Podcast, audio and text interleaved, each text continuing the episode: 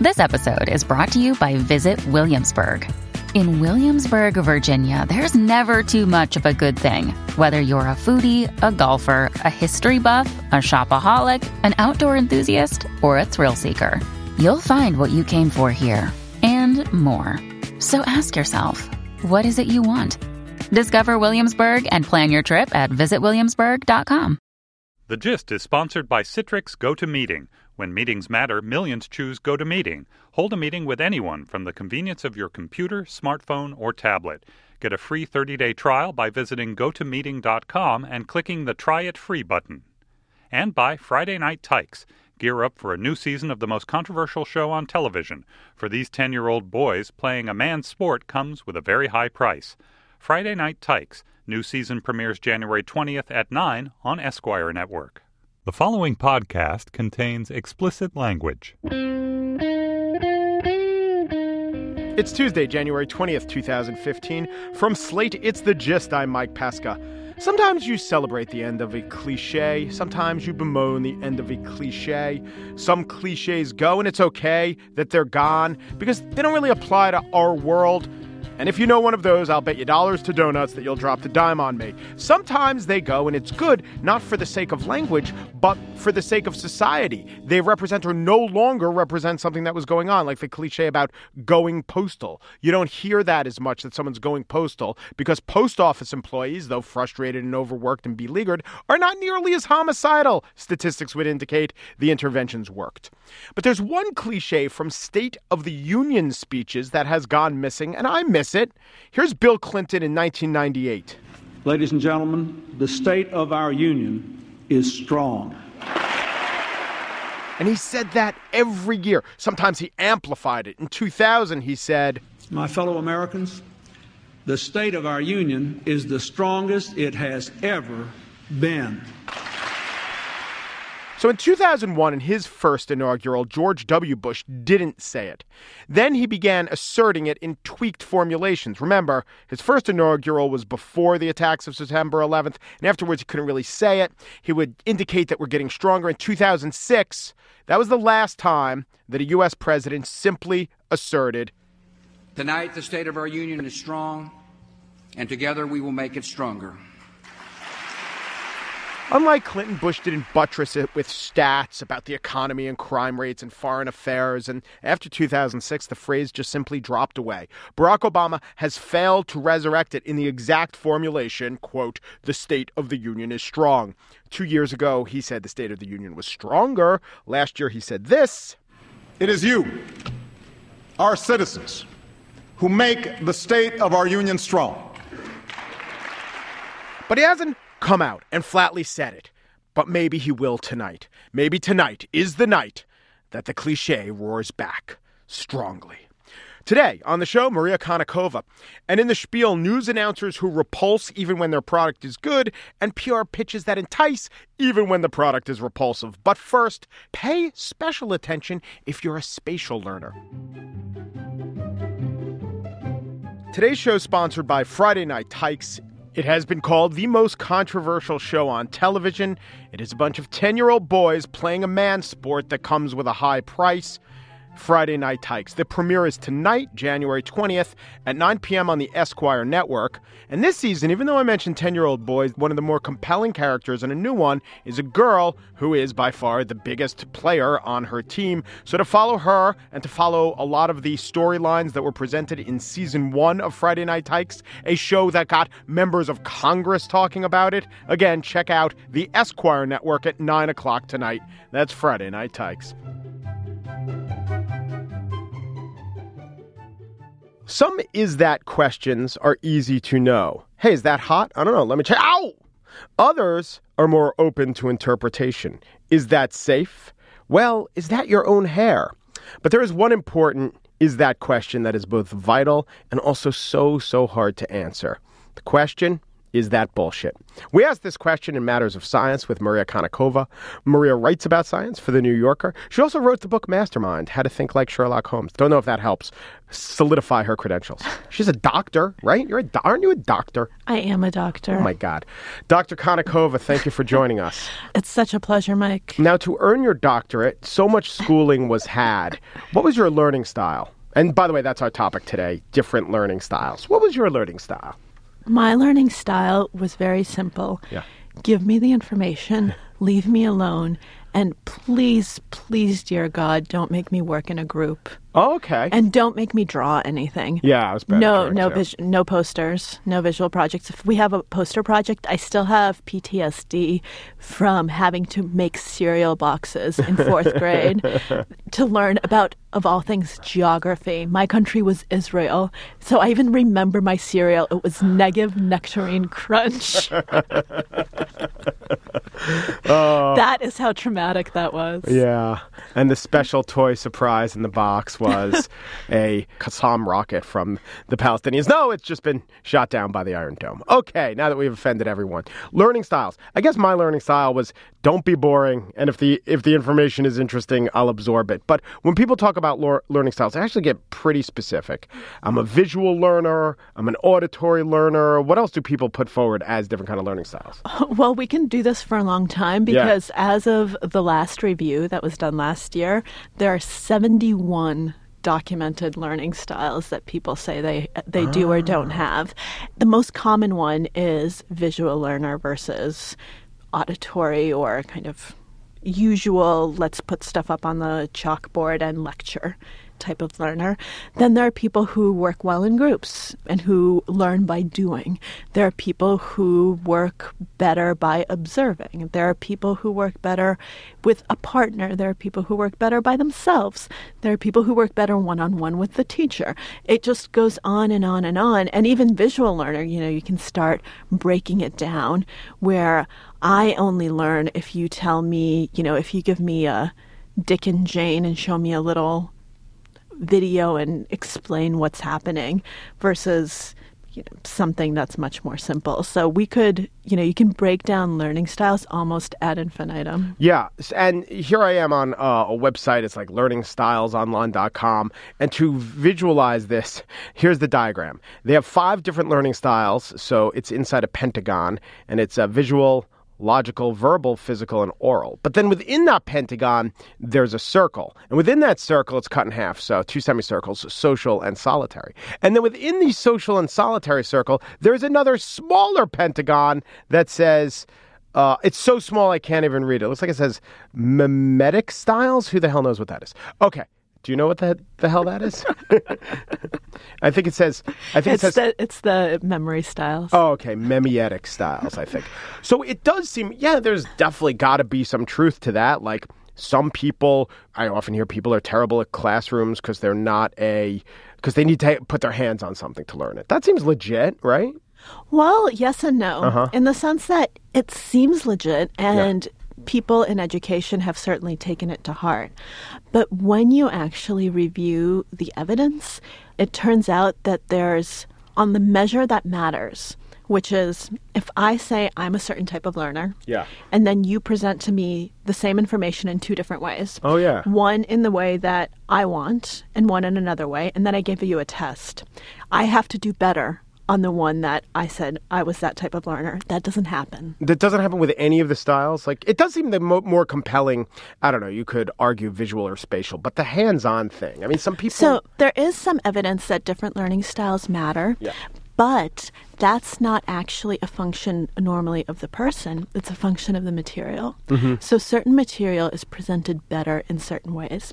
If we're studying physics, we want to do a physical demonstration because that you know, if you just put formulas on the board, it doesn't really mean anything. So there, you really you don't just want a visual style; you want a participatory style. You want people to mess around with it, or chemistry. You know, anything that that has components like that. Of course, you want that to happen.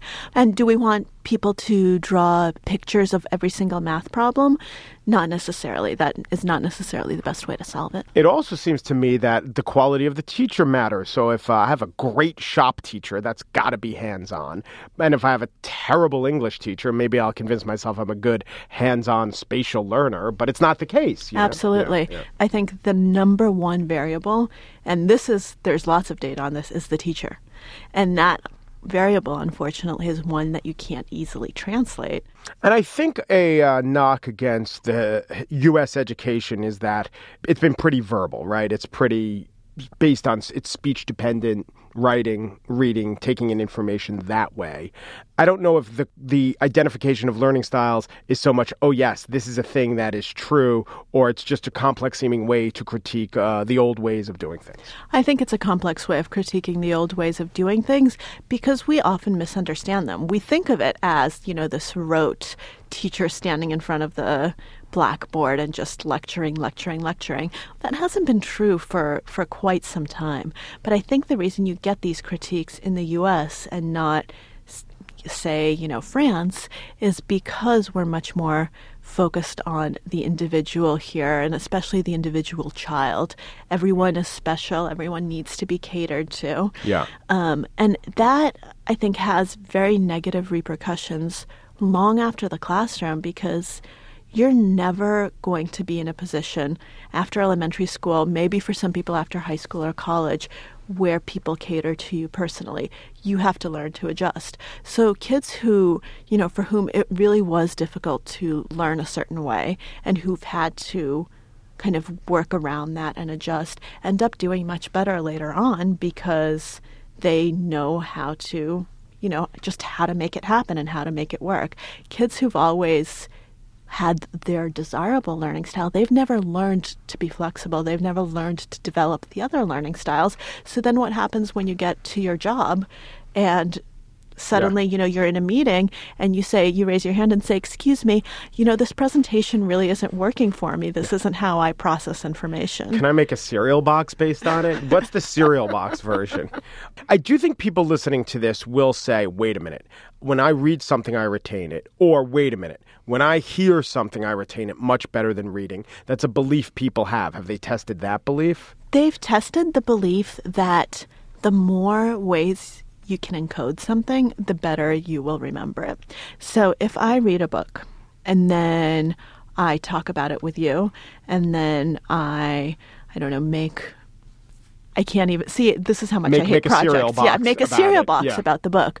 I will probably retain that information much better because I've encoded it in multiple ways. But again, it all it, it also depends on the information.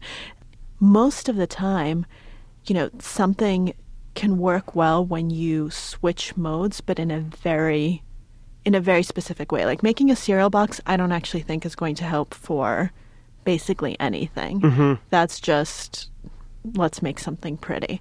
But if you have to learn a bio chapter and first you read through it and then you have to explain it to someone else, which is a different type of learning style because first you're reading by yourself, now you're in a group. So now you're actually teaching something talking to someone else. So you've switched. It's not just visual auditory. You're going to do much better on the test. And there has been work on that. And studies show that that makes you retain the information much better. All right, here we go. Learning styles. Are they bullshit? Yes and no. Mm-hmm. They're bullshit in the classic way they're understood, that some people simply learn everything better than others. They're not bullshit in the sense that people do have personal preferences, and some information rather than people is better suited to certain modes of presentation than others. Maria Konnikova, she's not an oatmeal, she's not a porridge. She's a good, solid cereal with clusters of intelligence that stays crispy in milk. Thank you, Maria. Thank you, Mike. If you collaborate with coworkers or clients or vendors, here's what you don't want to say.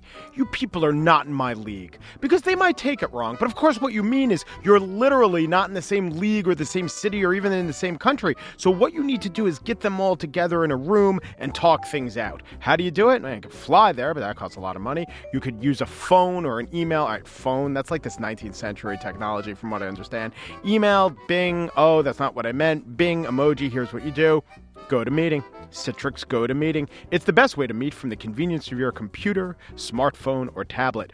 GoToMeeting allows you to hold as many meetings as you need with anyone, anywhere in one virtual space. You can split the screen and share the screen, and you're all on the webcams talking to each other at the same time. It's a lot more efficient than just a trail of emails. If you want to try GoToMeeting today and see what it can do for your business, you can try it free for 30 days. Here's what you do you visit gotomeeting.com and click the Try It Free button. That's gotomeeting.com for your free 30 day trial.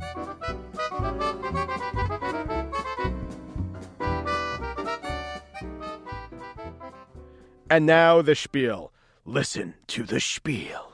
I like the ABC show this week. George Stephanopoulos, sometimes Martha Raddatz, good panel at the end. It does have an annoying name, you know how you can't just say, "Oh, I listened to this week," right? You need that like whole sentence around it. It's like the journal Nature. I was reading an interesting story in Nature. Wait, you were in a tree reading a story? No, the journal Nature. This week has the same problem. You can't just say, "Oh, I was watching this week." What were you watching this week? This week? When? This week? Actually, last week. So you have to say, "I was watching ABC's this week" or ABC's Sunday show this week. It just rubs me the wrong way. What else rubs me the wrong way is this dude. It's a worldwide terror crackdown. This morning, we're answering the urgent questions. Can Europe prevent another attack? And are there sleeper cells here at home? Doesn't it sound like he's reveling in misery a little bit too much? It's off putting. A country on edge after a week of terror. Security in major cities around the world stepped up. The U.S. on alert, one of the highest threat levels since 9 11. Are other sleeper cells waiting to strike? He's somewhere in between announcing the latest human tragedy and announcing the latest J Lo exploitation flick. He moved in next door. He has rock hard abs. She couldn't contain herself. Twelve people murdered in Paris. Like it just flows way too endlessly. J Lo's butt. Charlie Hebdo. Terror plot unearthed. On the next, the jihadi next door. And listen, announcer guy, it's not that you're reveling in human misery because everyone in the news business does that. It's why it's a news business. It's that you do it so transparently, so gleefully. ISIS claims it's executed another American hostage. We have team coverage of the horrific new videotape. Tone it down, Schadenfreude McGee. Okay, Schadenfreude Schultz. Think less Grim Reaper and more sensitive oncologist. I have some terrible news. Your tumor is malignant, plus how the Iowa caucuses are shaping up. So, anyway, if that's an example of content, like I told you, I like the show this week, an example of content overcoming the come on, here now is the opposite. Have you heard about this site? Attending college means you have the choice take out loans and eat ramen or get a sugar daddy and live the life you've always wanted. Sugar Baby University, where beautiful, ambitious people graduate debt free. This is a sugar daddy site. What is a sugar daddy site or a sugar baby site? According to the sites, it's a place where you can gain the personal connections you need to go from entry level to corner office. But according to Sense Facts and History, it's a prostitution site. Okay, maybe it's slightly more ambiguous than a prostitution site. They have some language in there like, this is not a prostitution site. If you use it as a prostitution site, you're violating our terms of service, you prostitutes. But it's about as ambiguous as that commercial that I just played where an aspiring student removes a spiral notebook from a book bag, but the angle of the camera is shooting directly down her extremely tight tank top. But now, insidiously, these sites have hired PR agencies to try to legitimize them in the mainstream media. Bad news, it's working. Terrance Ross, writing in The Atlantic, takes seekingarrangements.com, takes their press release basically, and turns it into a full blown story called Where the Sugar Babies Are. It's getting sweeter in the South, and at one university in particular. The article is about a supposed trend of female undergraduates at the University of Texas and other schools who are using the sites to meet men and have the men pay for their company and maybe their debts and maybe their college education. The article uses the phrase according to five times, and guess who it's always according to? It's always according to the site seekingarrangement.com or the spokeswoman for seekingarrangement.com. The article reflects the website's clear ambition to define itself as something other than pimps or middlemen or benefiting from the probable sexual assault and definite sexual debasement of some women, even if some women do enjoy the site and could figure out no other way to get men to pay for their company. The last sentence in the Atlantic piece is this. But as morally suspect as seeking a baby arrangement may seem, for many college students, this outside help is increasingly the only way out of a lifetime shackled to debt. Yeah, prostitution is increasingly the only way to avoid a lifetime of debt. So if you wanted to write this article and have the phrase according to not next to this pimp website, you might say according to experts or according to financial planners or according to the government itself, there's a new program that caps the amount of monthly payments of your student loans at 10% of income. You might want to note that there's now debt forgiveness after 20 years of non-payment. You could do a lot of things. Or you could say, "Hey, hook up with a horny and possibly dangerous stranger." The PR companies behind the sites want to destigmatize and normalize what constitutes a very dangerous practice. And although I'm happy to speak for the patriarchy, they've given me their proxy. In this case, I'm doing this from a feminist perspective. If sugar baby arrangements are seen as normal or inevitable, or hey, what's a self actualized, career oriented woman with a snug tank top to do? That, of course, is a step backwards. Today I got an email from the PR people behind onmutualterms.com. They were playing off a Super Bowl peg and they were touting a fan generosity survey. Here it is. Although the city of New York didn't make it to the big game, it is the place where the most generous fans live. On mutualterms.com, the sugar daddy site that is redefining sugar, they polled over 3,000 users to find out where the most generous sugar daddy NFL fans resided. It was San Francisco, New England and New York. Very, just so helpful that data, right? The most expensive cities are filled with the horniest, richest old goats. So I responded to this email by sending the PR person the following response. By generous, do you mean rich, horny old goats? I feel the pride from here. To which the PR person responded, Thank you for making my morning with that email. That was truly funny. The hope is that not all the men in our site are old nor horny, smiley face. Notice she neither confirmed nor denied the goat part.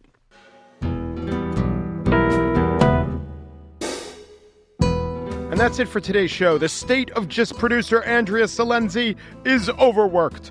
The state of GIST intern Claire Tennisgetter is frantically booking an actual goat to check the horniness thereof. The state of Joel Meyer, managing producer of Slate Podcasts, is marking his territory through urinating, defecating, and by scratching, rubbing, and biting trees. The state of Andy Bowers, executive producer of Slate Podcasts, is equanimous. You can go to iTunes and subscribe. Go to slate.com slash gist email. Sign up for our email. Go to Yo. Download Yo. Sign up for podcast. We'll tell you when the show's ready to go. We're on facebook.com slash slate gist. You can debate if equanimous is the right word. I stand by equanimous. The state of the gist is characterized by an almost preternatural perspicacity, leavened by rampant mispronunciation and a penchant for gratuitous ursine references. Thanks for listening. This is Josh Levin, host of Slate Sports Podcast Hang Up and Listen. On this week's episode, we interview the producer of football on NBC, Fred Gaudelli, and ask him what goes into putting together the Super Bowl telecast. You can subscribe to Hang Up and Listen at itunes.com slash slate podcasts.